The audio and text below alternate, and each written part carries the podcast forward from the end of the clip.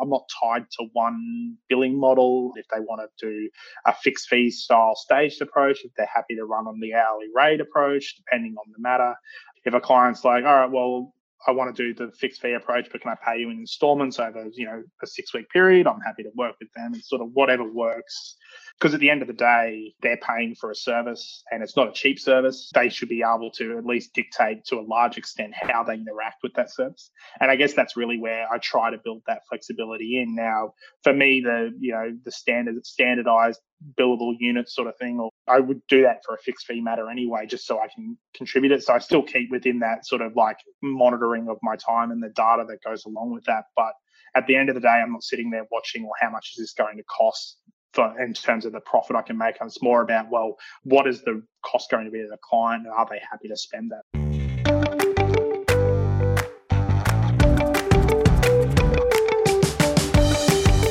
You're listening to Doing Law Differently. Join me, Lucy Dickens, as I explore how the world's most progressive legal service providers are doing law differently. Hi everyone, Lucy Dickens here. Welcome back to the Doing Law Differently podcast. One of the themes that I absolutely love that is starting to show through in the guests that I'm speaking to on the podcast is this understanding of clients and a people or human centric focus towards the practice of law. And that theme well and truly shines through in today's interview with Dugald Hamilton. He's the founder and principal of 2 3 Legal. 2 3 Legal are a boutique firm who offer traditional dispute resolution, restructuring, insolvency, and commercial legal services, but they do that with a modern world approach.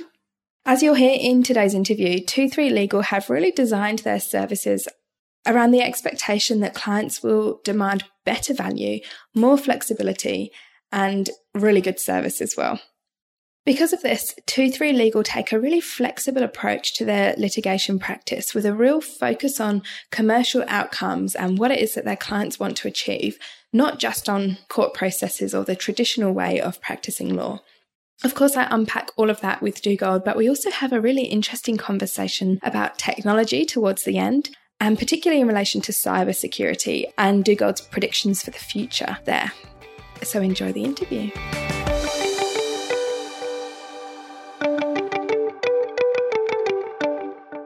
Well, thank you so much for joining me on the podcast. Not a problem. We had a little bit of a chat as uh, just before we hit record, and that's got me fired up and excited to dive in and talk to you about some of these topics. And I've even added a few more to my list. So there you go. Let's get into it.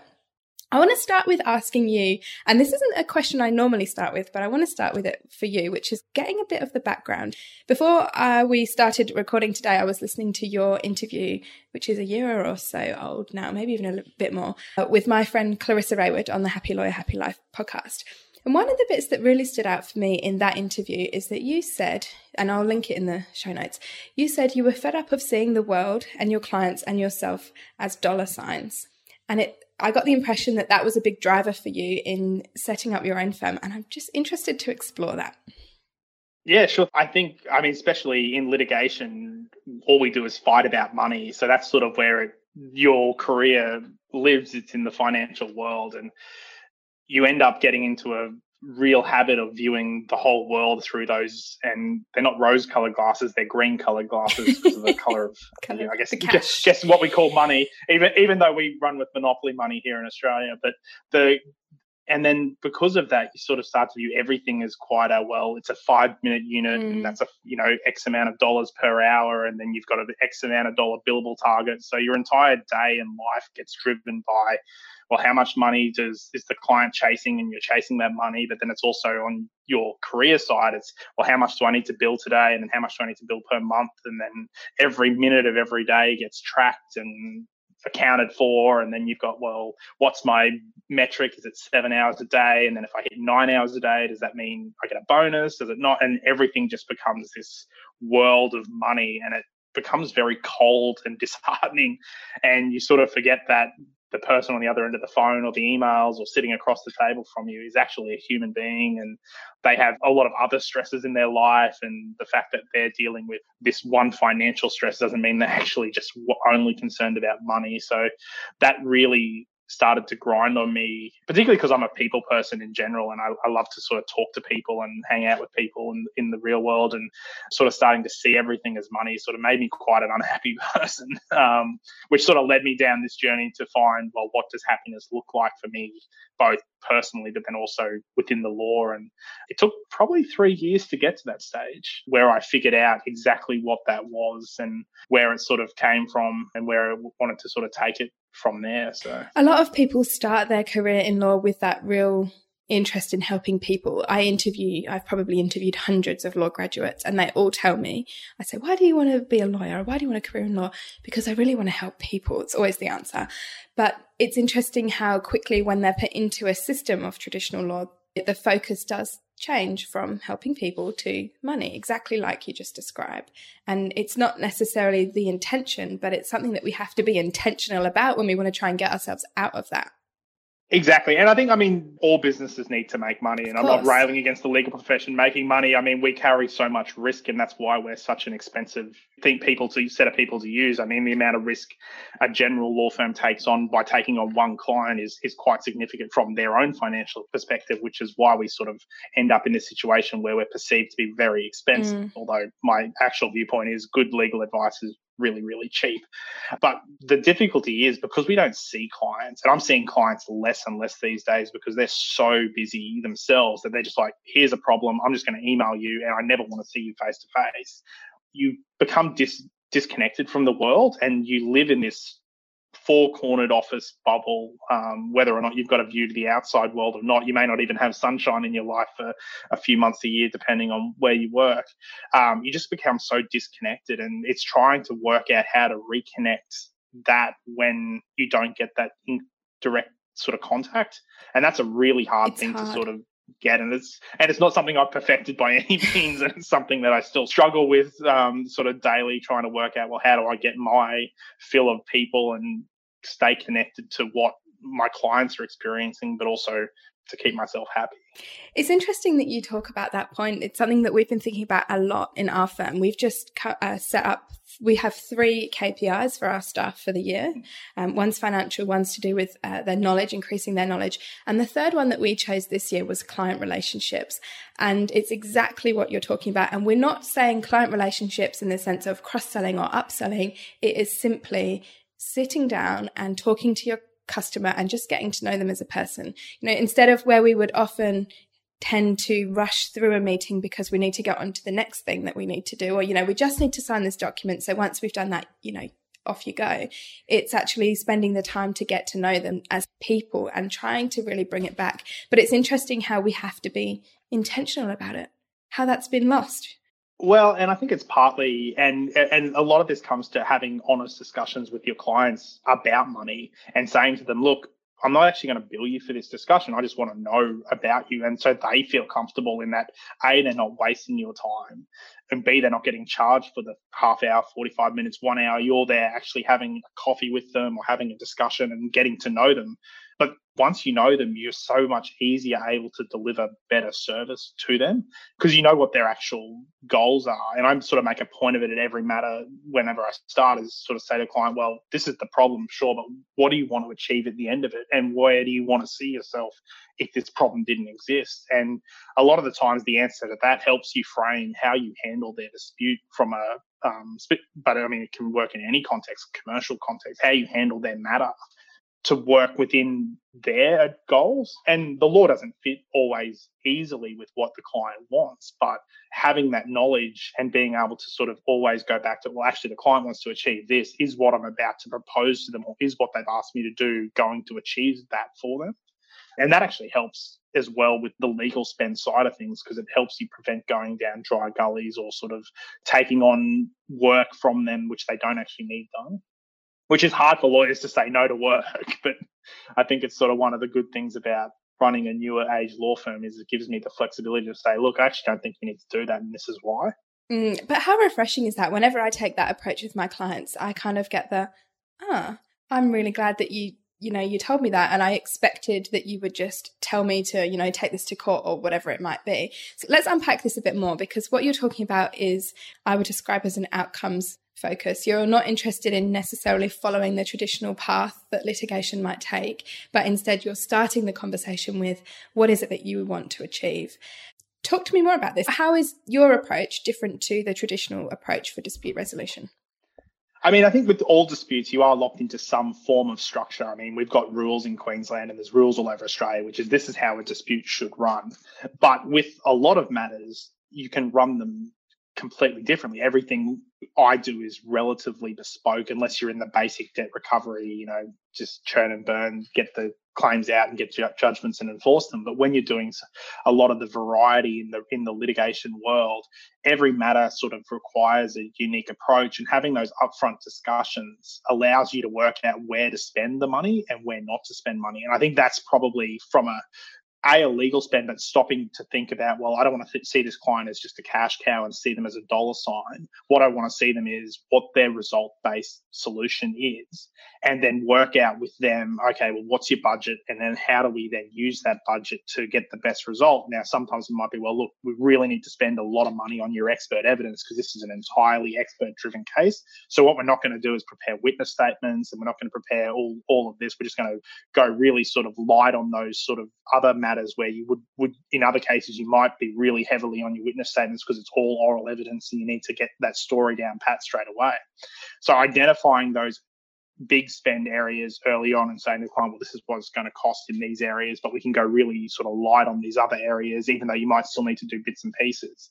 That then, I guess, gives them the flexibility to go, okay, great, now I know where we're going to spend and why we're going to spend that. The other part of it is, and it's something that is a really hard sell to clients, but I think it's probably the most essential part is doing a game plan advice in the beginning and sitting down with either a junior barrister or just with me, depending on what the size of the matter is, and going, here's the problem we've got. Here's what we think the answer is going to be and why. And these are all the risks that go along with that. And this is how we keep on track because I sort of say to clients, I can control one thing. I control we what we do, and everything else is out of my control. I can't control what the courts do, and I can't control what the other lawyers or the other people on the other side do. But once we've got that game plan and advice or a game plan in place, that prevents us from getting distracted easily from the other side when they start throwing curveballs at you, and you're like, "Well, hang on a sec, is this actually an issue?" If we've considered as much of the issues as possible in the beginning, you can then sort of say to the client, it's not an issue. Don't spend the money fighting it. Let's just agree to it or let's just try to get a really quick result on that one part and keep focused on where we want to spend your money because it's it's their money and at the end of the day no one gets 100% of their costs back in any any litigation fight so the, the legal spend itself is such a sort of you know knife's edge approach to it. You've got to work really closely with the client and their budget, and be very honest about and upfront about costs and when costs change. Re-explaining well, actually it's more expensive because you've asked me to do more work, or the other side has done this, and that sort of requires our response that way. I think it's really interesting that you start the engagement by saying, This is what I can control, and everything else is out of my control. Because whether we like it or not, and we, we probably don't, that's often hard for clients to get their heads around. You know, they, as soon as they give you their problem, it's your problem now. And a, a, lot of the time they expect you to just get, have, have complete control and sort it all out. But I like that you're upfront in, I guess, making it clear that, you know, I'm not, I'm not, I can't work miracles and this is the strategy, but there's only so much that's within my control. Exactly. And I think that comes down to being honest with your clients and being upfront about and I think we can fall into a trap as lawyers as taking on a matter that looks really good and saying, well, look, the first step's going to cost you two and a half grand. And I'll tell you about the cost a bit later on. And then you might be 15 or 20 grand and you're like, oh, I haven't actually told the client what's this is going to cost. Mm. And then mm. you get the stress about, oh, is the client going to pay my bills or mm. all that side of things. So I think that upfront approach is I think my clients really like it. Um, yeah. I haven't had any complaints about it, but it also allows you to sort of say to them, well, look, it's a very risky thing we're about to embark on. I mean, no litigation is 100%. Even the strongest case in the world, we might only say you've got a 75% chance because, because 25% of the. well, that and you just, it's unpredictable what a judge of may course. view. Mm. I mean, they've got their own view of the world and they come with their own inherent sort of expectations and biases. The one thing I, and you mentioned it here, and it's sort of, I guess, partly where my name and my law firm came from. I like the approach from clients. Well, here's my problem. You just deal with it. For me, I very much think that the collaboration approach is the only way we can really do law. I mean, if a client just says, here's the problem, you fix it, you're not going to get them a good result and it's not going to be a cheap result for them.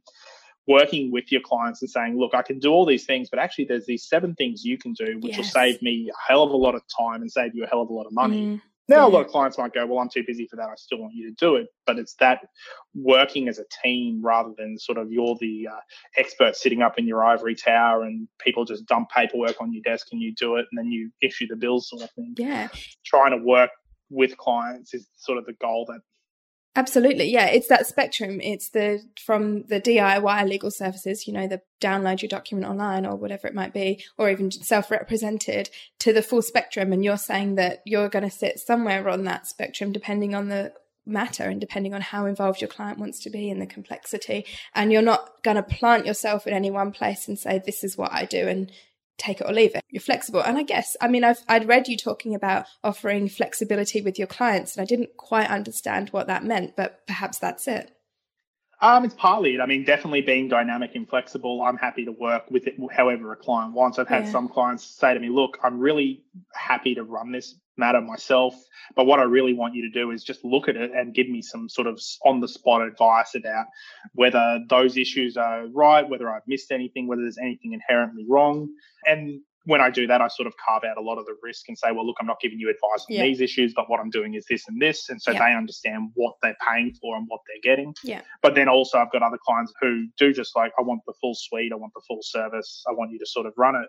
The other part is I'm not tied to one billing model. I'm more than happy to work with how the clients want to do that. If mm. they want to do a fixed fee style staged approach, if they're mm. happy to run on the hourly rate approach, depending on the matter, I'm really happy to work in with what suits the clients. Generally, you know, if a client's like, all right, well, I want to do the fixed fee approach, but can I pay you in installments over, you know, a six week period? I'm happy to work with them, yeah. sort of whatever works because at the end of the day, they're paying for a service and it's not a cheap service. So they they should be able to at least dictate to a large extent how they interact with that service. Mm, yeah. And I guess that's really where I try to build that flexibility in. Now, for me, the you know the standard standardized billable unit sort of thing, or I, oh, I guess I use real time recording. I would do that for a fixed fee matter anyway, just so I can contribute it. So I still keep within that sort of like monitoring of my time and the data that goes along with that. But at the end of the day, I'm not sitting there watching, well, how much is this going to cost for in terms of the profit I can make? and It's more about, well, what is the cost going to be to the client? And are they happy to spend that sort of thing? Feeling inspired but unsure how to translate that inspiration into change in your firm? Or maybe you have ideas to shake up your business, but you're having a hard time implementing them. Well, I can help. After 10 years leading law firm development and change, I'm now helping others to do the same. My coaching programs are designed to help you redesign your business to create a simple but significant and sustainable business that will skyrocket your success. Let me help you do law differently. Visit lucydickens.com.au forward slash coach to find out more. Tell me about the meaning then behind the business name, 2-3 Legal. Ah, sure thing. In the very early stages of planning, I did that thing that all lawyers do and called, thought I'd go call my firm after my name, and then I went to sleep. And your brain just tends to work when you're sleeping. And I woke up at 1 a.m. in the morning and thought, no, what really happens with what I do is everyone comes to me with a problem. No one comes to me with a clean slate. So there's step one is taken care of, I guess, for them. The problem has actually been identified. Okay. So they don't I don't need the one.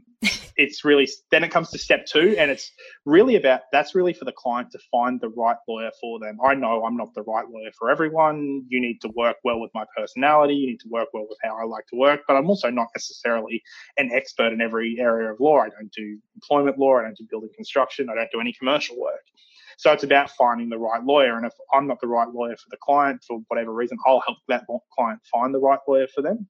And then step three is the collaboration point. It's really that the client needs to give me the resources after we've had those discussions to do the work for them in the right way, but they also need to then collaborate with me, dedicate their own time to help resolve the dispute. Because if they're just sitting on the on the sort of sidelines, they may never be happy with the result. Whereas if they're actively involved yeah. in achieving that result, A, they get a sense of achievement at the end of the day, whether that's a settlement or a trial win or that sort of result. But they also then understand the amount of work that goes into it and why it sort of is progressing the way it is. Well, you describe yourself as a self professed tech geek. So I feel like we should probably talk about technology a little bit at least. Tell me, what does technology look like at 2 3 Legal? One of the things when I was setting up, I sort of started analyzing the world around me and realized that I hate paper paper is expensive and costly for so many reasons, not only just the environment, but then also the cost of storing it, the cost of producing it, the fact that your office then just looks like an absolute shambles because mm-hmm. it's everywhere. So I thought, well, how best to get rid of paper? And, and in doing that, I thought, well, the only way to do that is invest in technology, both from the infrastructure point, so mobile phone, tablet, laptop, multiple screens, mm-hmm. but then also going down the route, well, what software, what plugins, what things can I do, but in a cost effective way. So um, the cloud servers and a lot of the apps you can get these days are relatively inexpensive, but they're powerful as you know, and as powerful as some of those large server setups that some of the top tier firms are running themselves. Mm. So I guess around that sort of tech side of things, but then it's also from my own personal thing. I, I quite like voice assistants and I quite like the dictation side of things. So using um, dictation software, using sort of um, voice assistants where I can. Um, but then just, you know, in general, I just quite like technology and it's a bit of fun to play with. What are some of your favorite software applications or online applications that you use in your firm?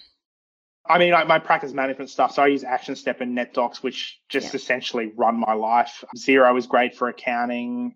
And then it's really the Microsoft suite itself has just become so powerful in the last few years that I don't really need to deviate far from that to get what I need out of it. So I use OneNote for notes and then obviously Word and Excel to do all those sorts of things. But I've got some, I'm getting some really interesting tools in at the moment. I've got an email and we just had a bit of a chat about uh, cybersecurity and emails. Um, and it's an email encryption tool that sits in your Outlook as an add-in. But every time a client sends you an email, it'll actually scan it to make sure that there's no virus links, to make sure it's come ah. from the person who actually who actually sort of sent it. So it'll it'll check those sorts of things. But then also going out, I can two-factor authenticate emails so that clients then need to you know, get a text message code to be able to access the email. So if I'm sending highly confidential advices or requests for money in trust accounts, because we've had those sorts of issues recently in Queensland and across Australia where money's gone missing, those sorts of added level of protection, as well as confirming things over the phone, sort of allows that.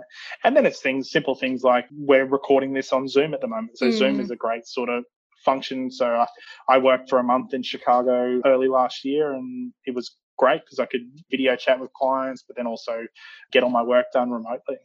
It's interesting how when a lot of people start their journey into tech, they jump to these fancy applications that have been designed for law firms. And I'm not saying there's anything wrong with them. We've designed our own practice management software, but it is really quite interesting how just how much you can do with these really basic Microsoft suite. I mean, it does a hell of a lot. Zoom, like how convenient it makes life. Um, often we, we expect these completely high tech innovations, but really we can do quite a lot with the basic stuff that we're all using every day. And I actually think that's a better way to do it. We have this great world of legal tech, which is evolving, but we need to start viewing it not as in its own entity of legal tech. We need just to start viewing technology generally. I mean, the expenditure in general technology as opposed to legal tech is astronomically different. And a one stop solution where everything is in one place is not going to necessarily be the most dynamic or the easiest thing to use long term. So things like a cloud server, you don't necessarily need to use a legal based cloud server as long as it can securely store your documents and it actually works better than what your whole in one practice management software might. It might be a better decision to go down that route. So I think if we start viewing technology generally and working out well as long as it is secure and safe to use, how can that make us more efficient? So whether that is, you know, time recording software, um, you know, some of the technology coming, the artificial intelligence. I mean, I know Watson in the in the US is is sort of legal based, but if AI technology, they're not going to design it just for law. Mm, AI itself is going to just mm. it's going to be an outside application that we can then use that within law. So I think not just confining yourself to the world of legal tech and looking outside the technology realm and going, well, what else is out, out there in the market? And that's where you find some great things like Zoom, like uh, Power BI through Microsoft. Xero, I guess, is a great accounting software, but it's not designed for lawyers, but it does pretty much everything you need aside from your trust accounting sort of thing. So there's all those sort of great technology platforms out there that aren't legal specific. And the other part is they get a lot more funding, so they can then invest heavily in cybersecurity, heavily in keeping it up to date and keeping it modern. And then the ease of use is so much, I find them a lot less clunky than a lot of legal software can be because it's such a confined market. Absolutely. The other thing I wanted to pick up on from what you just said about technology is the cybersecurity bit. And you mentioned we were having a conversation before we hit record about that and about email security. So I'm interested, firstly, to hear the name of the email encryption software that you're trying out, because I'm sure if I'm interested, other people will be too.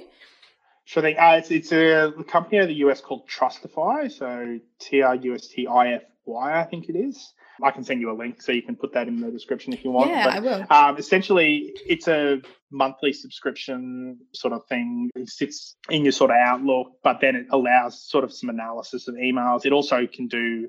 It can actually. It's relatively powerful. Can do so instead of hitting you know in Outlook read receipt it'll actually do all that work for you. So it can postmark your emails, show you what time it was sent, what time it was read.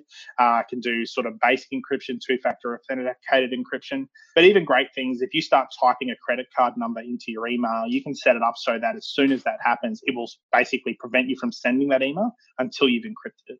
So hmm. it's got these sort of other functions which prevent that user error of sending really sensitive data or information out to the world.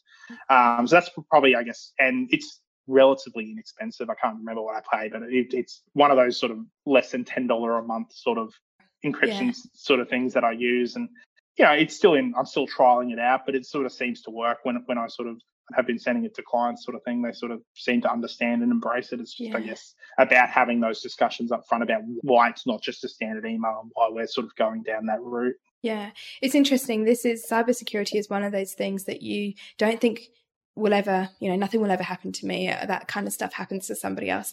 The other thing that you mentioned to me earlier on was that you think that we will see the death of email during our careers. So I'm interested to hear what you say about that.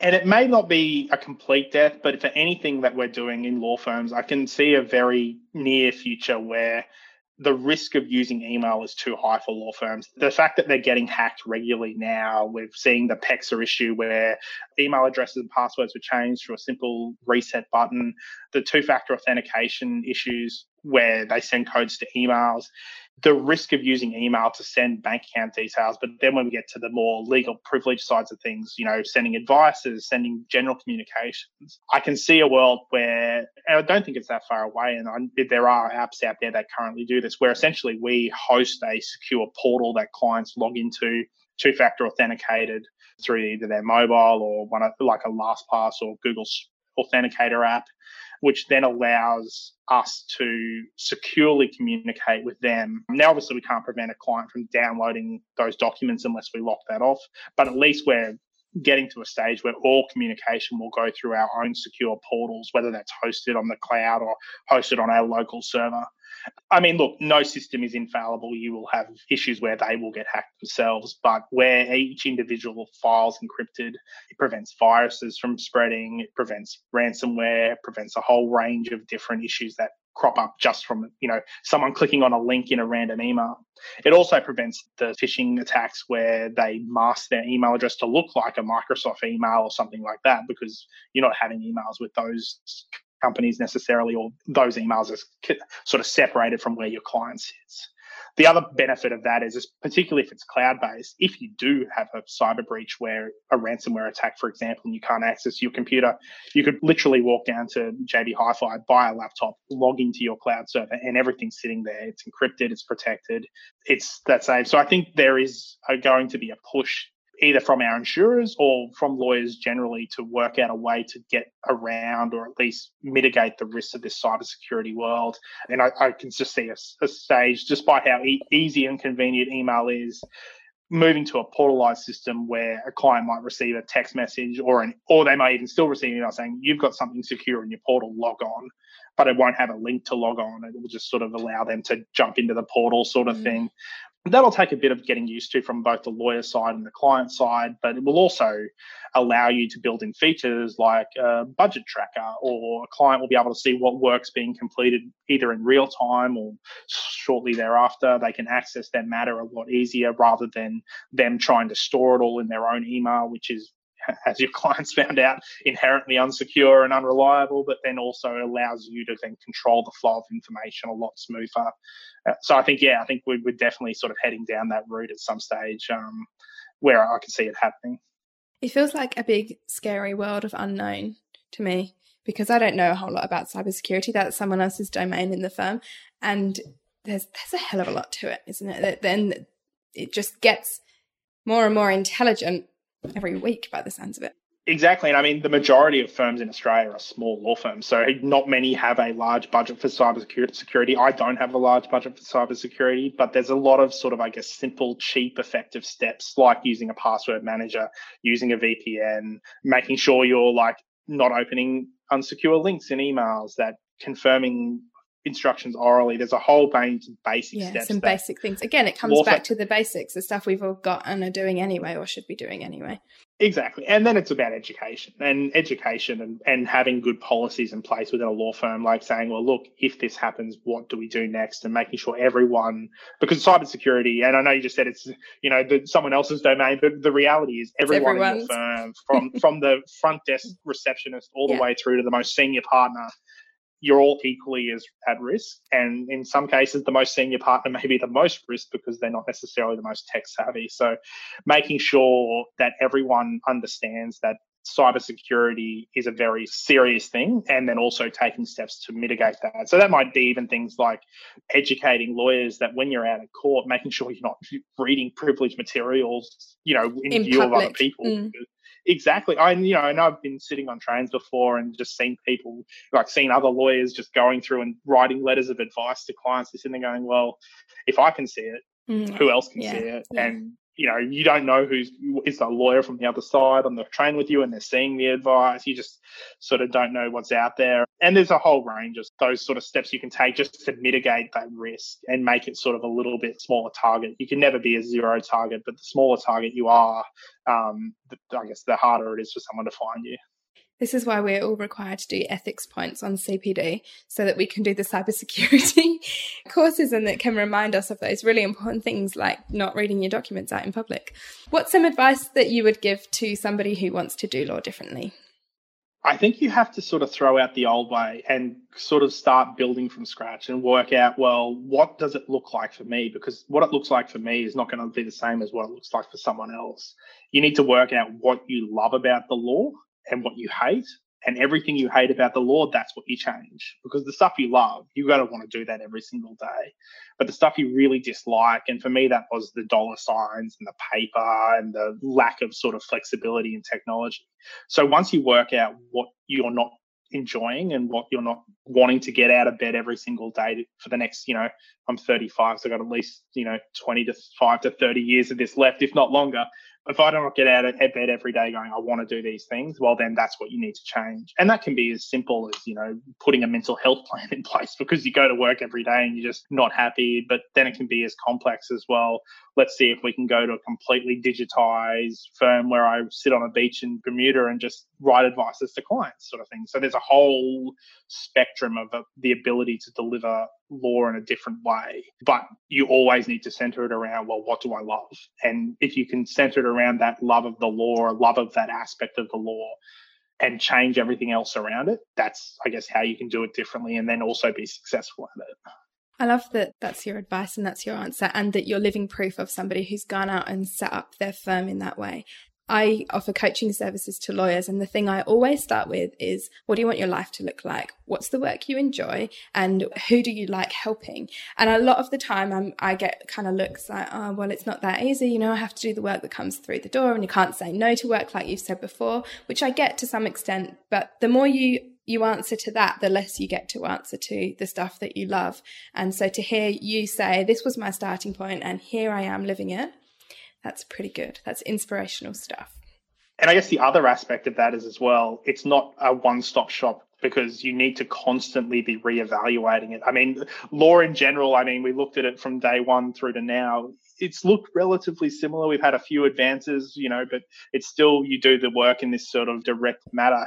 You need to constantly reevaluate why you're doing it and what you're doing it, and you you fall into old habits. And I had that issue where I fell into my old habits, and I then had to pull myself back mm. out of that ditch again, going, "Hang on a sec, you do, you're not doing this the way you wanted to do it, and it's not working because of that." And so, constantly reevaluating it it comes down to the same thing as no matter what you do in life, you got to put the work in. You know, you don't get anything for free in this world. And if you put in the hours and you put in the work, as long as you're happy to do that and it's working for you, then that's how you sort of make that happiness and make that success. Sounds like a perfect place to finish. Thank you so much for joining me and for sharing all of your wonderful advice. Thanks very much. That's all from Doing Law Differently today. Thank you so much for listening to the podcast. If you enjoyed the show, I would love to ask two favours from you. First, please tell your friends. If you know of someone who you think might enjoy listening to the podcast or might learn something from one of my guests, I'd love it if you could share the episode with them. And the other thing I would love to ask is if you're listening on Apple Podcasts, please leave me a rating and review. I love hearing what people think about the show, and it really helps other people to find out about the podcast as well. See you next time.